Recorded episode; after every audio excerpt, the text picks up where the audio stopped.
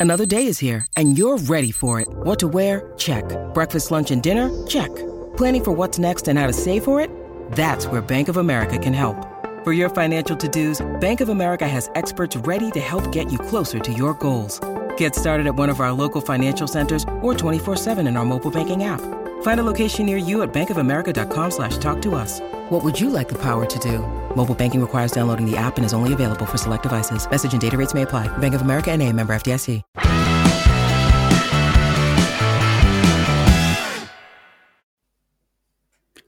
Hello, everyone. Rob Guest from Football.London here, and welcome to the latest episode of Gold and Guest Talk Tottenham, sponsored by NordVPN. There's still no Alasdair Gold with us this week as he's currently away on his 25th holiday of the year. So it's Lee Wilmot once again joining me. Lee, how are you? I'm very well, thank you. Yes, um, he's still away, um, off gallivanting I don't know how long it's been now, but he's uh, he's due back next week. But um, yeah, delighted to um, delighted to be joining you again. Um, all is well in the Wilmot household. Spurs are top of the league, two points clear. Could make it five on Friday, which is um, which is great. So yeah, smiles all round. Um, did you enjoy the game last night? Uh, yeah, I think it certainly had its positives and some negatives as well. But all that matters is three points, and Spurs managed to do that uh, with goals from Son Heung-min in the first half, and then a really uh, well taken finish from James Maddison nine minutes after the restart. It could have been more, though, couldn't it? I mean, the amount of opportunities they had. Uh, there were a couple of scares. Uh, the one early on, Guglielmo Vicario making a really good save from João Palhinha, and then Fulham did have a few openings in the second half. I think uh, few too many for Ange Postecoglou's yeah. liking, most certainly. Uh, but yeah, then like Ange Postecoglou was saying in his post-match press conference, they really maybe could have put the game to bed in the first half, given the amount of chances they had, and on another on another day, they could have easily been two or three nil up at half time. Do you know what's interesting? What you said there, the, the result is all that matters, and that is all that matters in football. Three points, you get three points, you keep getting three points, then three points, the three points, you're going to go and, and, win something. Um, and I wrote that in a piece um, today where I kind of centered around um, Ange's comments after the game last night, where he said the second half was probably one of the worst 45 minutes that he's um, he's overseen so far at the club. Um, and y- yes, results are all that matters, but because of the last three or so years we've had, um, and just because of how Tottenham fans have been brought up, um, been, we've been brought up to to enjoy our football and to to play a certain way. Um, the result and the performance kind of are supposed to go hand in hand um, for for Tottenham fans. And now, after the last three years, we've actually got a manager. Head coach, I should call him, um, who has that philosophy as well. He's clearly not happy that they've owned, they've won the game 2 0. Um, that's a very Antonio Conte scoreline, isn't it? 2 0. Yeah. Um, get, get an early goal, settle in, get a second goal, and then you're done. Um, he's he wasn't happy with that. Um, that second half showing was not good enough um, in terms of what we've come to accept so far this season. So, um, yeah, it's, it's, it's it's just quite exciting, isn't it? Uh, I've said it before. It is quite exciting to have that kind of manager involved that won't won't accept um, taking their foot off the pedal, essentially. Yeah, very much so. I mean, there were, like you said at the start of the podcast, there were positives. There was some really good play from Tottenham at times.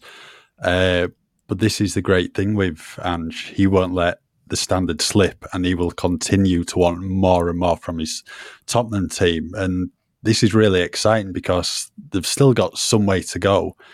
And they're currently top of the Premier League table, won, what, seven from nine, uh, drawn two of the games as well. Uh, they're going great guns at, at, the moment, and you know, winning becomes a habit, and I think the Premier League table very much highlights that at the moment uh, for Spurs. So, yeah, uh, I think all in all, it's three points, and potentially now can open up a five point lead come Friday evening if they win at Crystal Palace. It's incredible to think, really. Yeah. Um, I, I have seen the likes of Arsenal, City, Liverpool don't exactly have tough games at the weekend. So, uh, um, so it probably won't be five points for very long. Um, but what a position that will be to, to be in come ten o'clock on, on Friday night. Five points clear. It's just just unheard of. And you kind of then you take that into what becomes a, a very big game against Chelsea, a, a, kind of resurgent Chelsea under um, under a certain former favourite um, at Tottenham. Yes. Right then, uh, obviously you were watching on last night. Uh, what did you make of Tottenham's performance then overall? Yeah, do you know what? The um, I thought the first half was very good. Um, it was very. I, I was I was pleased to see. Um, I think it was Maddison on in his interview with the BBC. I think it was in the end. Um, he didn't didn't say it on Sky, as far as I'm aware. Um, but he was talking about how um, Spurs, he felt like Spurs were a little bit surprised that Fulham didn't press a bit higher than they did.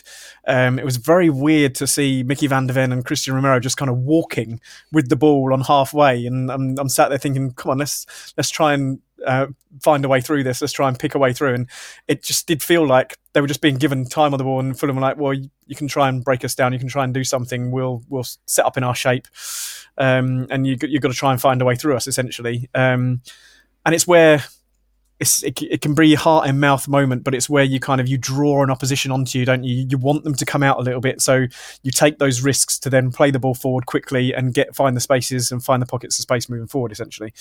Um, but yeah, I thought we created a number of good opportunities in the first half. Um, got the goal through Son, obviously through a mistake from Fulham, but good analysis on Sky Sports, I thought, from Jamie Carragher in, in that Mickey van der Ven closed that space down um, to, to go and win that ball um, higher up the pitch rather than and, and, just left Carlos Vinicius behind him for, for Romero to deal with. Won the ball and, and Sonny with an excellent finish. And there were there were other opportunities as well. Um, I thought we we dominated the first. We we gave Fulham a couple of chances. Obviously, that Palhinha header was tremendous save from Vicario. such a strong hand to keep that out. It was unbelievable, really.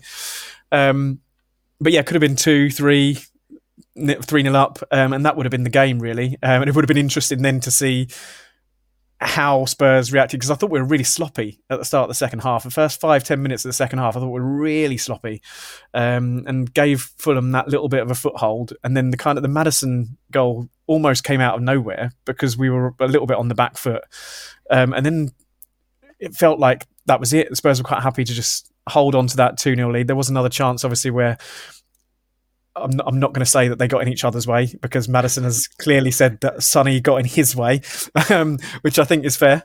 Um, there was that chance as well, and there were a couple of other moments where balls through to Veliz when he came on um, didn't quite work out. Richarlison had a chance, and I know we're going to talk about him a little bit more later on.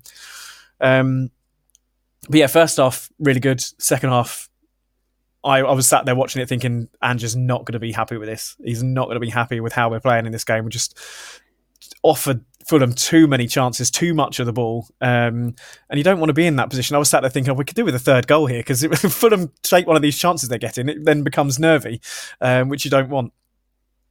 Yeah, uh, very much so. I thought Fulham did well in the first half, but it was once Spurs got the opening goal, then the, you know turned it on a bit more and had those uh, openings on goal and there was that fantastic link up play. I think it was Richarlison into Udogie, who then played it to Maddison to Son. Son with that flick, first time to Udogie, who had his shot blocked. Kulusevski on the follow up had it blocked. And I think prior to the goal, there was a really swift counter attack. Uh, I think it was from a Fulham corner. Kulusevski down the right wing played it across into Richarlison. And I mean, he was a whisker away from finding the bottom corner. So there was some fantastic play, but as you were saying, they were really, really sloppy uh, in the first, in the second half, especially like the first five minutes or so before they eventually got that crucial second goal. Because had a look at Ange at one point, and I think this was Fulham had probably uh, gone through them a couple of times. I think there was one long ball Watts sent who one of the players who was on the right wing free, and Ange gave the defensive players a proper rocket. He was not impressed by that, and uh, I think the second goal in the game was always going to be crucial. Uh, Fulham got some dangerous players up top. You know, Willian likes scoring against uh, Spurs. He's done it a couple of times when he was at Chelsea, and Bobby De Cordova got into a few good positions as well. But you just know with Tottenham's quality that when they produce something, they've got players there who can take it and yeah, capitalised on some more sloppy play uh, from Fulham. I think Calvin Bassey again did not have a good game. Everything just came through his like wayward passes and some really good finishes, good play in the build up for the goals as well. Uh, but after that, as you've saying, it's just maybe overplaying at times, trying to score the perfect goal. Very similar to you know Arsenal years and years ago when Arsene Wenger were in charge, when it was like the Invincibles team, and they were just you know trying to pass the way through teams and score the perfect goal. You know, just simplify it. If you've got an opportunity on goal, take it. You could go in, you could force a rebound. Uh, and I, that's what think Ange wasn't impressed about at all, especially second half. It's just the use of the ball and, as he said, you know, taking liberties at times. He just wants his team to go for it from the first minute to the last and put the teams to the sword. And unfortunately, they didn't do that in the second half. I think uh, for me, um, when you're, you're 2 0 up, you're either going to do what Ange wants to do and just keep going for the third, keep going for the fourth, keep playing the same way, or you slot back into an Antonio Conte side and, and shut up shop completely and, and take the 2 0. We we did neither last night. We were so open um, to, to the kind of counter and to balls over the top and to balls in, in behind the defence.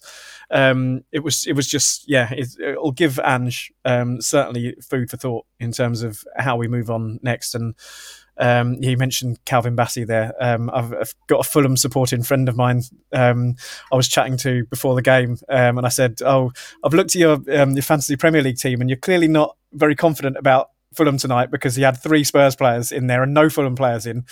Um, and he said, "Well, if we're playing Calvin Bassey at right centre back, it's it's not going to be pretty." And yeah, he was he was absolutely right.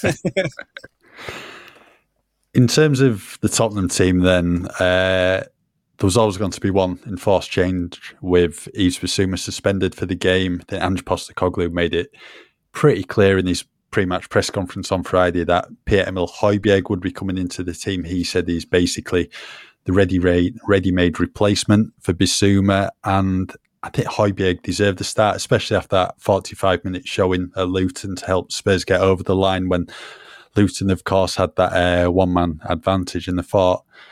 Pierre-Emile Højbjerg, for me, that I gave him the highest rating in the play ratings last night. I thought it was really, really good. It was both sides of his game. You know, he put himself about from the off, made some really good touches. There was that uh, bit of play midway through the first half when Guglielmo Vicario played the ball out. It was short, went straight to Willian, and Højbjerg managed to get a, a crucial touch on it. And uh, had a key role as well in the second goal. I think while know, every everyone's going to be talking about Maddison's and Son's play for that, that first time pass to Son was fantastic, right into his path, and he just you know put it on the plate for Maddison. I thought for someone who's you know not played an awful lot of football this season, or maybe not as many minutes as he would have liked.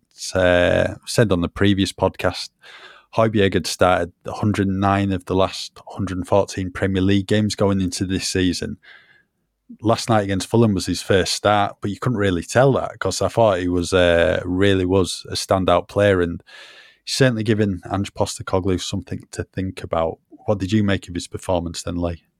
Yeah, it's, it's easy to forget, isn't it, that he was an integral part of the first team for two, three years. Um, never didn't miss a minute under Mourinho or whatever it is. The, the stat that always started every single game for however many games in a row. Um, and he, he he was brilliant in in that role. To be fair, in a what was really a not a struggling Spurs team, but a, a less than convincing Spurs team it uh, has been for a couple of years.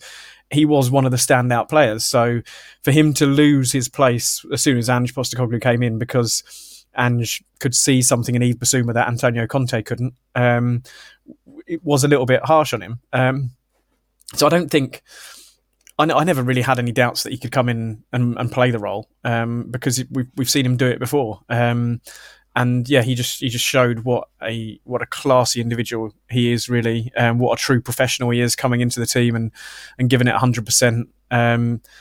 Even though he doesn't know whether his long term future is going to be at the club. Um, I think he's probably aware that Bissouma is the favoured man um, for Ange Postecoglou in that position.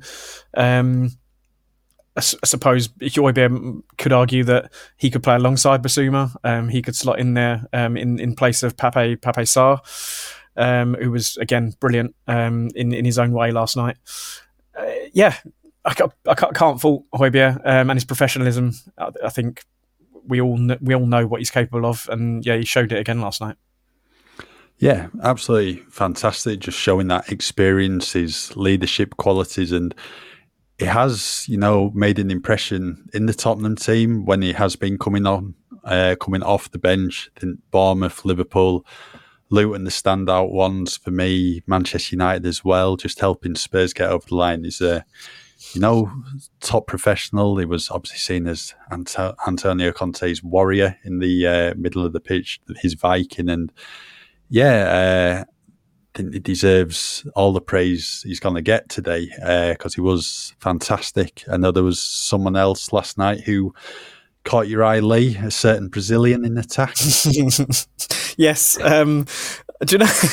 it's um, it seems to be the way that I always say something that comes back to bite me. Um, I've been I've been a big advocate of Richarlison since he's been at the club, and I know you love him um, from from his Everton days, obviously. Um, and I think we said on the podcast last week that we probably, well, I think I said um, that he probably should be dropped um, just because it wasn't happening for him. Um, and you can't be sentimental in, in situations like this. And if Brennan Johnson was back, then it would be nice to, to see him back in. But he obviously he missed a couple of chances last night, Richarlison. That's what everyone. That's the stick everyone will continue to shake at him.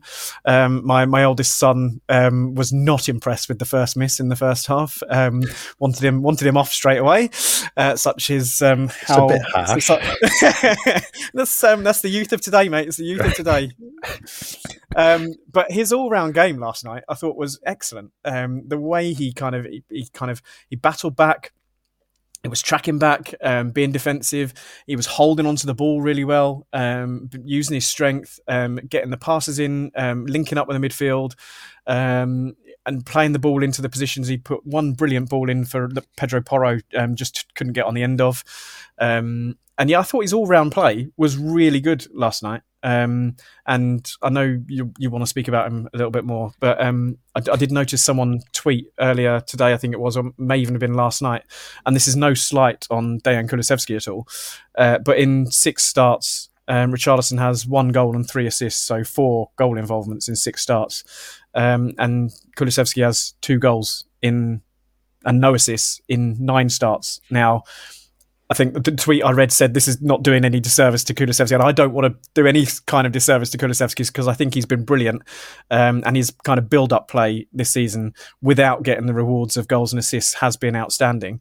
But when you look at those bare facts, Richarlison is actually having an impact without scoring the goals that everyone wants him to score. Yeah, very much so. Uh, assists in three successive home games now. There was obviously the Sheffield United one, Liverpool last time out, and then uh, Fulham last night. He's he's making an impact. So now everyone wants him to be scoring goals, and you know everyone was rightly saying he needs to be, especially when he was starting in the central role. But now he's on the left. Obviously, he still needs to be contributing with goals, but probably not as many as people wanted him to when he was in the central role. But he's uh, certainly chipping in with the assist, which is pleasing. Uh, I thought it was a really, really good pass from him uh, to Son. Just quick thinking, put Son into a really good position, and he just finished it expertly. Uh, like you said, it's just his all round play. You know what you're going to get from him defensively. He'll always, you know, work back, uh, help cover Destiny Udogie he'll put in the hard yards and he'll also make an impact going forward. And I thought his link up play last night was really good. And that ball into Pedro Porro was absolutely fantastic. Such a wicked delivery. And it was just a shame, you know, Porro was what, about a yard or so off maybe getting on the end of it and converting it. Uh, thought it was a really good performance from him. Uh, but I think a lot will probably remember that shot in the second half what went like some way over the crossbar into the south stand. It would mean it was a shocking attempt. Uh, I mean, it was good. And some, some, someone, someone remember the moment as well that had uh, Ange Postecoglou irate yeah. on the touchline. A little bit of nonchalance that um, we have seen from um, from Richarlison before. Talk us yeah. through that because I know you've written a story about it today. Yes, uh, right. Just going back to that miss, I think that was really good play from Spurs at the time, and he had time in the area just you know to take a touch and settle himself, yeah. but rushed it. Uh, yeah, as I was saying, missed the goal by some distance. Uh, I don't even think that had gone in if there was another goal on top of the goal. It was that high. Uh, but yeah, as you were saying, uh, Ange was not impressed. At one point, I think it was 71st minute, Pierre-Emile Højbjerg had the ball in central area, spread it out wide to Richarlison, who was unmarked. It bounced. Bit of showboat in trying to bring it down on his shoulder instead of maybe just chesting it down. And it was a loose touch. Timothy Castagne's come in, won the ball. Uh, Fulham have ended up conceding a throw in, and you know Ange is just raging at that point. Just and arms are in the air, just like going, "What's going on here?" Like simplify it, just do the basics. Uh, really, James Maddison had to put his hand up in like a bit of an apologetic manner towards the bench, uh, and then gave you know Richarlison a bit of a tap on the shoulder in terms of like encouraging him. It was just sloppy, wasn't it? But I mean, that was what Spurs were guilty of in the second half. Uh, as I said in his press conference, just taking liberties. You know what he wants is you don't rest on your laurels at all. Even when like you're two three nil up, you keep going and you keep going till the full time whistle. That's what he wants you to do. Just keep going, go for the jugular. He doesn't want showboating or you know a team taking the foot off the gas and yeah, uh, really, really poor play that, and I'm pretty sure he gave them a real uh, talking to. It's uh, full time, and I'm pretty sure he'll uh, be drilling home that message again over the course of the week. That that's not to happen again. You've just got to keep going and keep going until the full time whistle yeah, it could it could work in, in our favour in, in in some ways. It could give them the rocket they need going into Palace on Friday. Um, as Ange said afterwards, it is a, a, a, quick turnaround for, for Friday night football, but we, we can't can't really complain given that there's no European football or anything. This is probably the only quick turnaround Spurs are going to have uh, this season, really. Yeah, this is the thing. It's what five days or so. I mean, it's usually what Spurs would be doing last season. If in the Champions League, it'd be Monday to Friday is the equivalent of doing a Tuesday to Saturday. So there might be five days this time, but between Palace and Chelsea, there's ten days because Spurs are playing on the Monday again. This is what it's like this season with no European football in midweek or the Carabao Cup after they got knocked out back in August at Fulham. Uh, and I did, I said at the end of uh, my talking points on that Richarlison moment, could actually work in Spurs' favour at Crystal Palace because they know they've had the rocket from Postecoglou and they won't want to upset him. And they could really potentially, if they go for it and play the football they're capable of, they could potentially put Crystal Palace to the sword.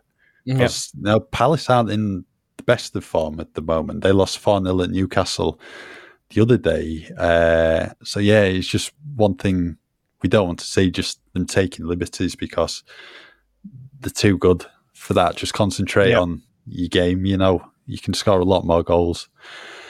Right, uh, as you touched on him a bit earlier, Dejan Kulusevski. Uh, with Brennan Johnson back to full fitness now, getting nine minutes under his belt last night, plus the stoppage time if Johnson's going to come back into the team. Where, where did that stoppage time, time come from, by the way? I've Seven no, minutes. I don't know. I didn't understand. I've no idea. Uh, were there any injuries? I can't That's really. Nothing noticeable. No, no VAR checks or anything.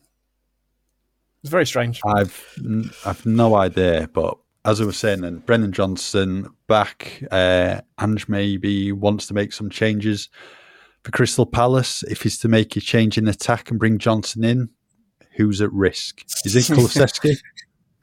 oh, it's, it's hard to say, isn't it? Um, I'm, I'm, a big fan of Kulusevski um, and what he brings to the table, just getting us on the front foot and the little, the little flicks and the little um, the strength he's got to to kind of keep a fullback out of the way and, and get us moving down down the flank. Um, so yeah, he's he's not he's not bringing the, the numbers as it were that, that Richarlison is, but his his all round game. I don't, I don't I don't know. It's hard. It's hard to say. Um, Richarlison's form previously would be the easy one to say. Well, if Brennan Johnson were to come back in, then it's for Richarlison. But yeah, as I say, I thought Richarlison was excellent last night um, without scoring a goal. Uh, that that one moment might put Ange off. You know, that one moment might be right. You're showboating has cost you a start. You can sit on the bench this time. Um, you never know. But yeah, Kulusevski, I don't. It's, it's hard for me to to criticize him really. I don't I don't know what you think um, about his performances, but I think everything that he offers, um, he's doing everything right apart from grabbing the, the kind of the last assist or, or the goal. Essentially, I think everything else is is there for him. Yeah, I think effectively it is that. I think he's played well at times this season. Uh, maybe it's just you know the final ball, the final piece of play from him. Uh, it's just not coming off. I think maybe he needs to be a bit more selfish at times because he's getting into some really good shooting positions, but then maybe you know laying the ball off to Son or Richarlison. I think you said that one point was a Spurs attack, and then everyone was basically laying it off to each other rather than you know going for goal. Uh, I think the thing is for Kulusevski, he came in and made such an impact uh, when he signed initially signed on loan from Juventus. Think it was five goals, eight assists in 18 Premier League games, which was just absolutely, you know, staggering and played a major, major part in Tottenham getting a Champions League finish at the end of that season. And didn't match those numbers really last season, didn't have a similar impact. And maybe one of these, because he made that huge, huge impact, they're the levels you're holding him to and you're expecting him to be hitting those numbers, you know, week in, week out. And unfortunately, it's not worked out for him. Certainly not for the, you know, want of trying. He's been playing some really good football. It's just the final bit of play, maybe at times. And people are going to have a look at goal involvement numbers, and you know, Rich is ahead of him at the moment, so maybe his he is the one at risk. And right wing, it's Brennan Johnson's natural side, so it just seems to be like a like for like replacement. But we know we know Ange came in and was um, was not not happy that data wasn't being used as much as he thought it should be used. Um, so, yeah, it, it, could be that he looks at the, the brass numbers um, and and gives Kulusevski a little little stint on the bench. Yeah, but I mean, this is one of these things what you know could potentially work in his favour as well because he's always been a first team regular at Tottenham. Maybe not had a challenger really for his position. I mean, the first season he was at the club, he was Lucas Moura and Steven Bergwijn, and you know they weren't getting a lot of football uh, from the bench last season. Who did they have? Uh, Richarlison, even Perisic as well. Yeah, it might be one of these where it does help him out. You know, it, might spur him on to even greater heights. And I think this is the thing: you just don't want a great first eleven. You want a great 20, 25 man squad, yep. and you've got everyone fighting for a place in the team, and that will, uh, you know, the increased competition will work in Tottenham's favour, and you know, get players hitting new levels altogether. So maybe he he, w- he will drop out of the team uh, against Crystal Palace. No, Ange said pre uh, Fulham because of the quick turnaround that he's probably going to have to make use of his squad and make some changes here and there. So maybe we do see one because he gave Brennan Johnson the start in the North London derby. Uh, that was after coming off the bench against Sheffield United the week previous. So he's not afraid of putting Brennan Johnson in the starting lineup, whoever they play. So, yep. yeah, maybe it is Kulusevski at risk. Maybe um, it'd be interesting on Friday. I'm I'm looking forward to Friday already, um, just purely because I think I would have been looking forward to it um, had we battered Fulham last night and, and gave a, put in a brilliant performance anyway. But I think I'm more looking forward to it now because the second half wasn't wasn't that great, and interested to see how the team react to what will be um, a um, Ange Postecoglou going ballistic. I think is um, is what James Maddison described it as from from that preseason game against Shakhtar, wasn't it? Yes, it was. It was. Uh, before we discuss a bit more uh, of last night's 2 0 win over Fulham, I'll tell you about the benefits of using NordVPN, right?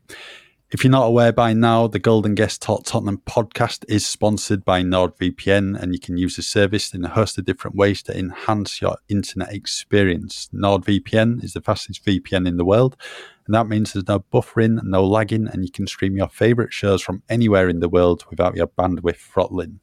You can use Nord to set your device to thinking it's back in the UK and just watch them as normal. Not only that, but the outlay on the NordVPN subscription is cheaper for you in the long run. And that's because you can purchase streaming services in other countries at much cheaper rate. So, for example, you can change your virtual location to Australia, where Ali is enjoying himself right now. You can maybe book flights from Australia or any country you want to book flights from. And also, security wise, it's a great system for pretty much going as far as you possibly can to stop people stealing things off your device if you're connected to a public Wi Fi such a clever app that you can install on any device that you've got, quite frankly, and is very easy to set up and you can get straight on and going with it. There's a whole host of other benefits from signing up to NordVPN, so why not give it a go? You can grab your exclusive NordVPN deal by going to nordvpn.com forward slash gold guest to get your huge discount off your NordVPN plan plus four additional months for free. It's completely risk free with Nord's 30 day money back guarantee. Right then, uh, as you mentioned, James Maddison, I think he came out with the Premier League Man of the Match award last night. Another good showing from him. Well, yeah, we, we've we've got this on the list to talk about today. I don't I don't know what more what more I can say about James Maddison.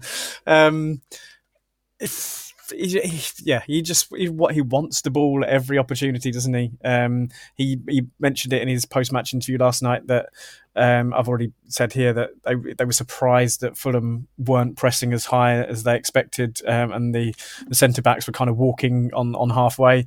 And Maddison himself said that I've, I've made the decision, or it's not his decision, but it's um, it's something that Ange Postecoglou wants his kind of his players to be fluid uh, and to kind of not be set in their positions. Essentially, um, he made the decision to come and get the ball from the defenders a bit deeper um, and try and make things work, and it, it, it certainly worked. He, just he just has this natural ability to be everywhere on the pitch, um, and he's he's not he's not got a massive amount of pace. Um, he's just so intelligent as a footballer to to be in the right place at the right time, and um, I think he'd be quite happy if Son Heung-min was not in his uh, his place at the wrong time um, in the second half. Otherwise, he would have had two goals to his name. But um, yeah, great signing. Jamie Carragher spoke about him on Sky Sports afterwards, saying he's probably been the most influential signing of the season, and it's hard to disagree. Really, um, the, the, numbers that he's putting in. Um, how many? Where are we? I've got the stats here. I think I just had them open. Um, three goals and five assists in the Premier League in nine matches. Can't ask for much more, can you? Oh, not at all. I mean, not for the price as well. What they paid for him, absolute peanuts in today's market. I think how much did Arsenal pay for Kai Havertz? About 65 65, million? yeah. 25 million more. Yeah. I mean, what a deal. Signing of the summer. I think they, just... they, they spent 65 million on a player who is a forward, but they've tried to turn into a midfielder, whereas we've signed a midfielder for 40 million.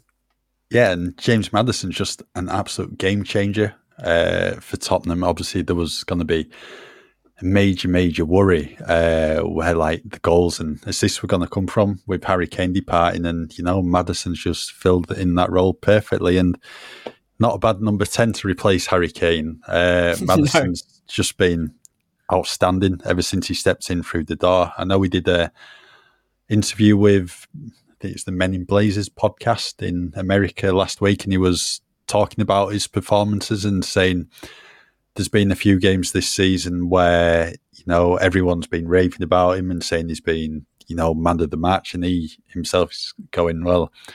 I don't actually think I was that good in that game. I can actually be better. So I actually wonder what he, his view is on his performance from last night, given he got man of the match again. But no, I thought another really good showing. You know, he just wants to get on the ball and make a difference. And when you've got a player with that quality, you know, you're going to be opening up the doors and creating chances for, you know, Son and the wide players. And yeah, just like absolute transfer bargain, just a transformative signing, uh, really, for Tottenham. And just everyone's waxing lyrical about him, and he thoroughly deserves it. And those numbers are only going to increase as the season goes on the way the way he talks as well about um, like at the beginning of the season, he said he could always see himself in, in the in this Tottenham kit, um, and I think he was speaking last night saying that um, the fans love him and he loves the fans, and he's already feeling like it's a home sort of thing. He's saying all the right things about being at Spurs, and you kind of he's he's talking up what Spurs have always stood for. I think essentially, um, he's he's kind of delving into into that philosophy of being a, a kind of a flair player um, at Spurs and being the man to make things happen. He's just thriving, thriving on the pressure of being the main man essentially now. Although Son Heung-min obviously is the captain and is expected to be the main man in Harry Kane's absence. Maddison has taken the number 10 shirt and knows that he, he knew probably as soon as he came in, he probably knew, like Ange did, that if the opportunity was there, Harry was going. So he had time to kind of get his feet under the table and think, oh, you know what, I can I can take this team by the scruff of the neck and make it my own team. Yeah, very much so. Uh, so unlucky not to get another goal last night. It was just watching it back. It was a bit of a heavy touch from him in the area. Did escape him a little, so you can probably see why Son's gone for it. Do you know what? Uh, I, as soon as I first saw it, um, Son put his hand out to tell Maddison, "I'll take over." Um, right. and Maddison obviously ignored him because like, well, it's my ball. I've already got it. It's my ball. I'm going to take it.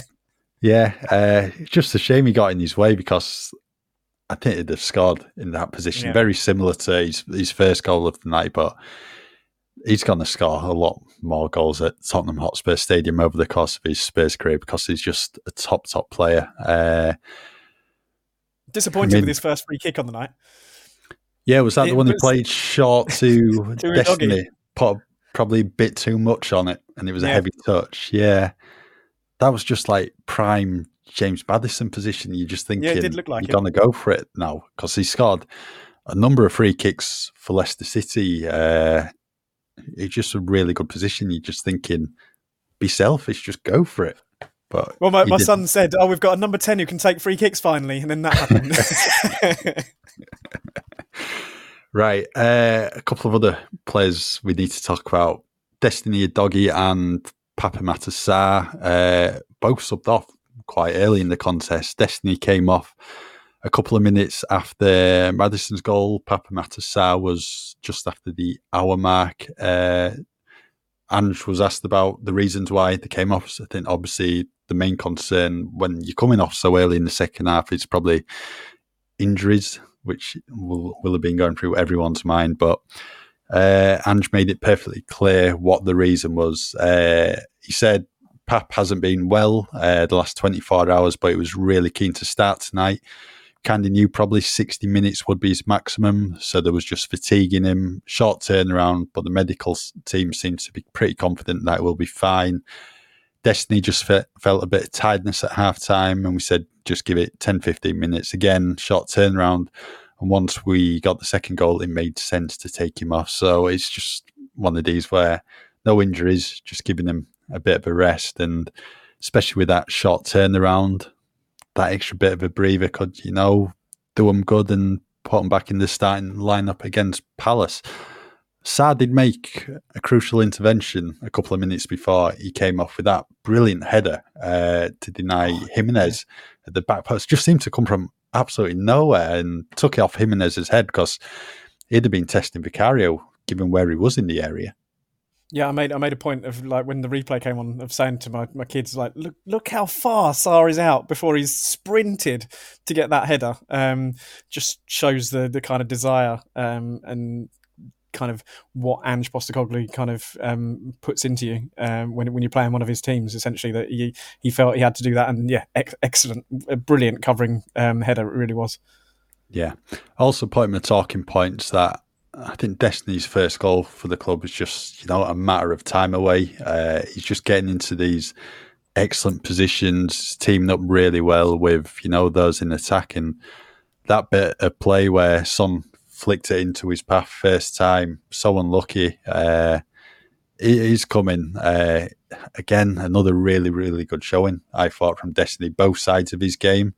uh, especially in defence as well, because there was one point towards the end of the first half when Bobby de Cordova-Reid had a header and he was in so much space, and there was another Fulham attacker in space, and Destiny got that crucial block. Uh, what did you make of his performance then? More of the same yeah. as usual. I, I, do you know what? I didn't think he was as good um, as we've right. seen him um, this season. I thought you were a little bit um, generous with your player ratings um, in terms really? of Destiny last night. But yeah, but um, he, if he's tired, obviously Ange's brought him off after 55 minutes. Um, he, perhaps wasn't quite wasn't quite in the zone um, as he has been before. But yeah, I just thought was, you, you, make a good point about the the chance that he, he, got into the box and really really well played going forward. That um, little um, bit of play with Son um, and the the blocker against um, De Cordova-Reid, obviously. But I just felt he was a little bit sloppy in possession. Um, I didn't think he the ball stuck with him sometimes. A little bit careless um, with control sometimes. Just got the wrong side of um, forwards sometimes, having to get back in in position. Not to say it was a bad performance. I think I've just already come to expect more from from him this season. Um, but yeah, I didn't think it was one of his best. But um, yeah, if, if if he's got a bit of time and a bit of rest now to, to get back to back to it on Friday, hopefully. Yeah. What did you make of the subs then? Uh, who came on? We saw five changes last night. Emerson, Oliver Skipp getting some, you know, much needed minutes because we've not really seen a lot of him this season with Bissouma and Sarah Maddison playing so well in midfield. And then there was that triple change, the final 10 minutes with Lo Celso, uh, Alejo Veliz and Brennan Johnson coming on you want th- those ones in particular, the last ones, you want them to kind of get a grip of the game in the last 10 minutes, don't you? And just kind of settle it down a little bit. And didn't really do that, unfortunately. Um, it's what I think I've said it on podcast before that you do wonder about the strength and depth at Spurs and whether we can maintain uh, the kind of a title charge with with the players that are coming off the bench. I, I don't think they had the best impact last night. Um, I know we're going to disagree about Emerson Royal a little bit. Um, I thought there were occasions where he was out of position. Um, I didn't think he. Let's not forget he is.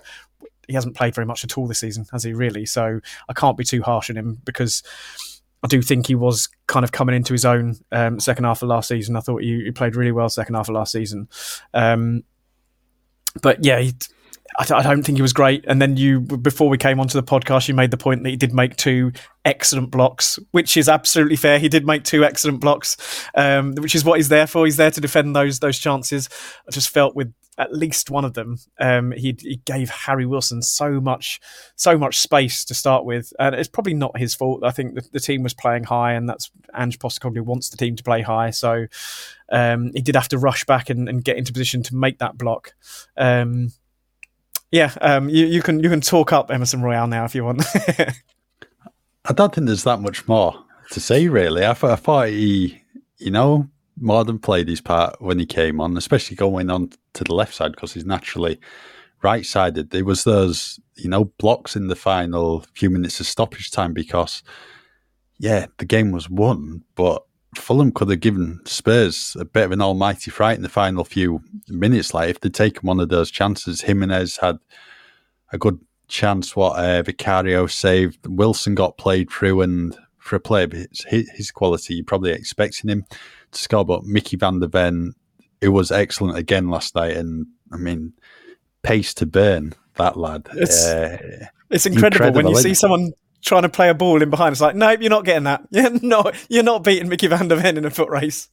Yeah, and you're just thinking the position Wilson was in, and then uh, Van de Ven just comes from absolutely nowhere, slows Wilson down a bit, and then Emerson's on hand to get another uh, blocking. I can't remember what his other block was, but at the time, thinking, yeah, another crucial intervention from him. I, I thought he played well uh, when he came on, but you've got to because yep. he's not been a regular. His early starts have been Brentford on the opening day and then Fulham in the Carabao Cup at the end of August. And I can't even remember him getting many minutes from the bench, really. I think he might be here and there he's only played. So he, I think it's the case for uh, all the subs. Once you come on, you've got to try and make an impact. I thought Skipp did all right, uh, played his part. He made a crunching tackle on one play. I can't remember who it was. It might have been Willian in yeah, the middle um, of the um, pitch. when I first saw that, I thought that's a great tackle that is. And then when you see the replay back, it doesn't actually doesn't actually get any of the ball. I don't think so. Oh, he was a little Right. bit lucky. Yeah. I didn't actually spot that on the replay, but yeah, I, th- I thought Skipp did okay. But the problem for Oliver Skipp is Bissouma's ahead of him, Sarr's ahead of him, Højbjerg's ahead of him, Rodrigo Bentancur will be ahead of him in the pecking order soon. So it's not really a lot of minutes, and this is where the lack of European football and you know Carabao Cup football as well proves costly because you've got Yeah. a number of players in the squad who need to be playing. Uh, Lo Celso made a really good block on Alex Iwobi outside the area as Yep. as well uh, in stoppage time. But for like Lo Celso, Veliz, Johnson, it's limited time to make an impact. Final what nine minutes plus seven minutes stoppage time, and this was at a time where you know, as Ange said, Spurs were maybe taking liberties at times, taking that extra touch on the ball when they didn't need and those three players need more playing time. And same pre-game, I'd like to see Lo Celso get a bit more playing time. But then again, we said last week there's only one position for him Yeah. really, and James Maddison has been outstanding. So it's like, when's he gonna really get an opportunity? I think he's just gonna have to wait. Wait for maybe Maddison to be coming off, or for the FA Cup to restart uh, in January when Spurs enter the third round. But yeah, it's it's the way it is for the subs. Really, just got to make an impact when that opportunity comes along. I suppose the one thing I, I can say about Emerson Royal is that he has gone through some tough times at Spurs and and come out the other side stronger and better for it. So um, yeah, you you would expect that he can he can do it again um, when he's called upon. So um, yeah, another uh, little ad before we move on to um, into uh, Crystal Palace on Friday night. Um, once again, after last night's performance, it doesn't get any more exciting at Tottenham Hotspur than it is this season. And the best way to soak up all the atmosphere is inside premium hospitality. Guaranteed seats to all home matches, indulge in unforgettable dining experiences at Spurs' world class stadium, and enjoy exclusive member only events outside match day two.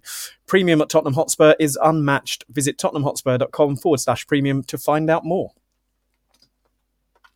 Right. So, So, Crystal Palace, Kessie, yeah. Yeah, yeah. Crystal Palace Friday, quick turnaround. A repeat of last season's win. Uh, That'd be nice. Would go down very nicely. Four 0 all four goals in second half as well, weren't Yep. they? yeah. I think, yeah, uh, that was a bit of a surprise. Like I said earlier in the pod, uh, Palace, not maybe the best of starts.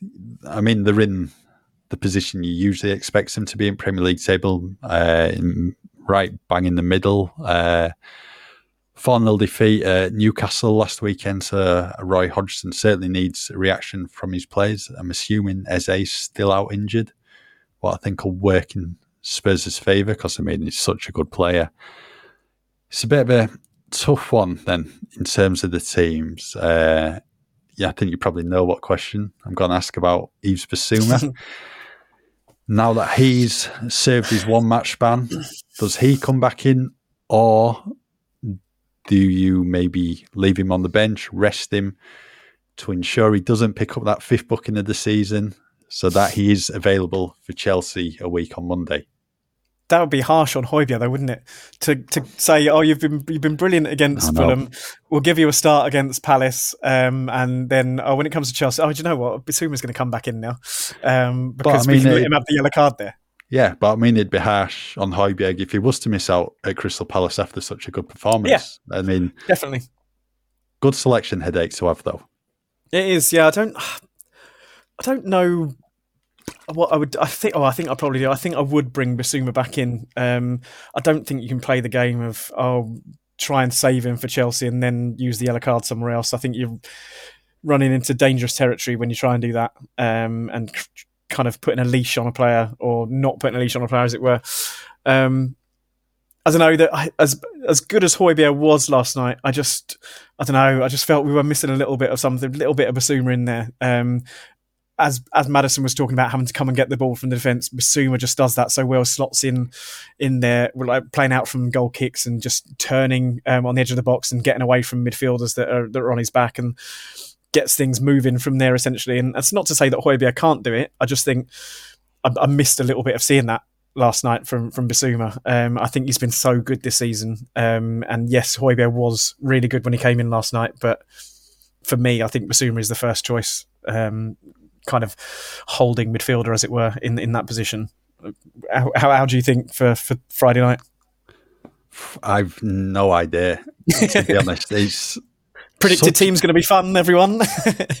it's such a tough one because Højbjerg played so well, and for me, he deserves to start again and keep his place. But you've got a player of Bissouma's quality who's been, you know, very, very impressive all season. Do you give Sarr a rest and play those two? If he, yeah, if we were talking about him being tired last night as well, potentially you could do that, yeah. I don't know. I I know someone last night was, you know, speaking about the possibility of resting Bissouma against Palace, but then he's he would have had a lot of football going into the Chelsea match. No. But you know what's going to happen if Bissouma starts? He'll be booked within five minutes, won't it? Bound yep. to happen. Uh, yep. Bentancur thrown back in for the Chelsea game then. what, from the off? Yeah. uh, well, I think the good thing is Rodrigo Bentancur is, you know, back in full training, working his way back to fitness. Uh, Fulham game was too soon for him, but you'd like to think you'd see him in the match day squad before uh, November's international break comes around. I mean, from a Tottenham perspective, that's only three games now. It's, you know, that just come around so quickly, these breaks. Uh, I suppose you just don't even really seem to get going uh, yeah. before international football comes around. So, yeah, it's going to be great to see Bentancur back on the pitch for Tottenham because you know they've started so so well this season, and as Ange was saying last Friday in his press conference, there's still a lot of players at Spurs who haven't made a contribution this season. You've got Lo Brian Bryan Gil, Brennan Johnson, Rodrigo Bentancur. These are four really good players as well. So this just shows that you know these that strength and depth, uh, what you need if you you want to challenge towards the top. So Spurs, yeah, I think they're really going in one direction with Ange Postecoglou, which is upwards at the moment, which yep. is great to see. That's what we want to see for a few seasons. So I'm not sure if Bentancur will be in a position to play Friday. I think maybe you just rest him, wouldn't you? then he's got. It'd be nice two, to see him on the bench against Chelsea. Uh, if he's yeah. in the match they scored against Chelsea, it'd be nice. It's two weeks away now, so you know, ample time really. Uh, you know, to improve on his fitness and potentially take his place back in the squad. In terms of other changes for Palace, would you be looking at making any? Uh, I don't think so. No, I think the only other question mark is if Brennan Johnson comes in. Um, I don't I don't see any changes being the the back line speaks for itself, providing there's no injuries in training. Um, Vicario obviously picks himself, and then you've got Højbjerg, Højbjerg, Bissouma, Sarr, two two from three uh, there.